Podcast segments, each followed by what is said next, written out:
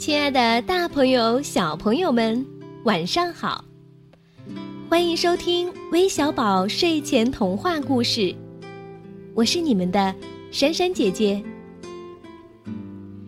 自从我们开通了家长朋友的客串主播平台后，就不断有朋友在微信平台上向我们咨询如何成为客串主播。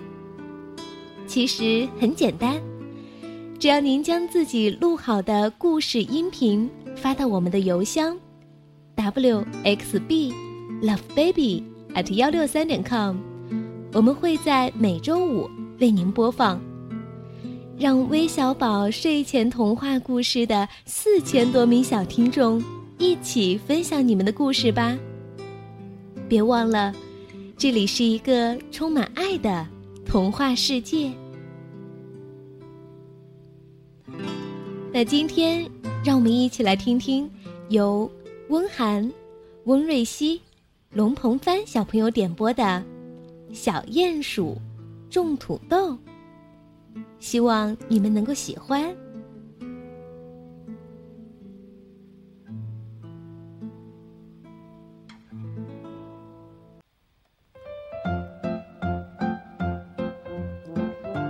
小鼹鼠整天挥动着小铲子，在地底下挖呀挖呀。就要过生日啦，它想给自己找一样有意思的礼物。突然，它看到了一颗小小的土豆，黄绿色的，拳头一般大小，样子十分可爱。小鼹鼠开心极了，嗯，我要找的东西就是它了。我要好好照顾它，让它快快长大。于是，小鼹鼠在土豆旁住下了。它每天都给小土豆浇好几遍水，并细心地为它松土。甚至到了晚上，也忍不住关了灯又打开，为的呀是多看几眼小土豆。但是有一天，正当小鼹鼠帮土豆擦身子时，意外发生了，一大堆甲壳虫冲了过来。这种可怕的虫子就像一部啃咬机器，能在片刻间啃光一根老树根，而且它们见什么就吃什么。小鼹鼠赶紧拿起铲子，像个勇敢的战士那样，和甲壳虫展开了战斗。甲壳虫的脑壳真硬啊，小铁铲都铲出了好几个小口。终于，经过一场恶斗，甲壳虫们灰溜溜地撤走了。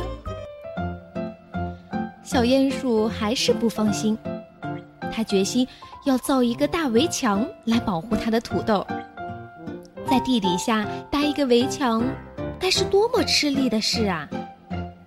但小鼹鼠一点儿也不怕辛苦。围墙砌好了，小鼹鼠也累坏了，它倒在自己的小床上，呼噜呼噜地大睡起来。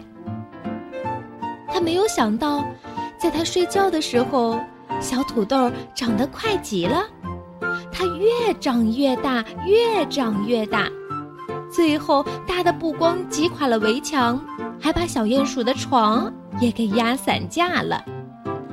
小鼹鼠被重重地摔在了地上，望着比自己还高出两个头的土豆，小鼹鼠感到无比自豪。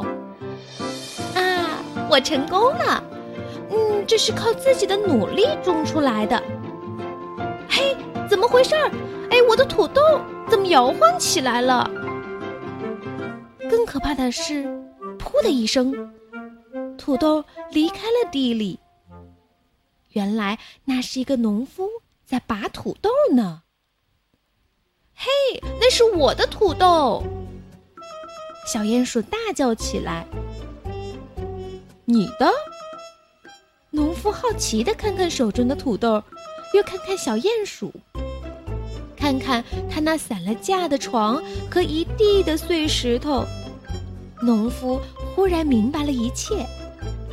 他笑着对小鼹鼠说：“这个土豆是我种的，不过我愿意把它送给你，拿去好好享用它吧。”“不！”小鼹鼠说，“我种它可不是为了吃它，我要去把爸爸妈妈请来，让他们看看我已经长大了。”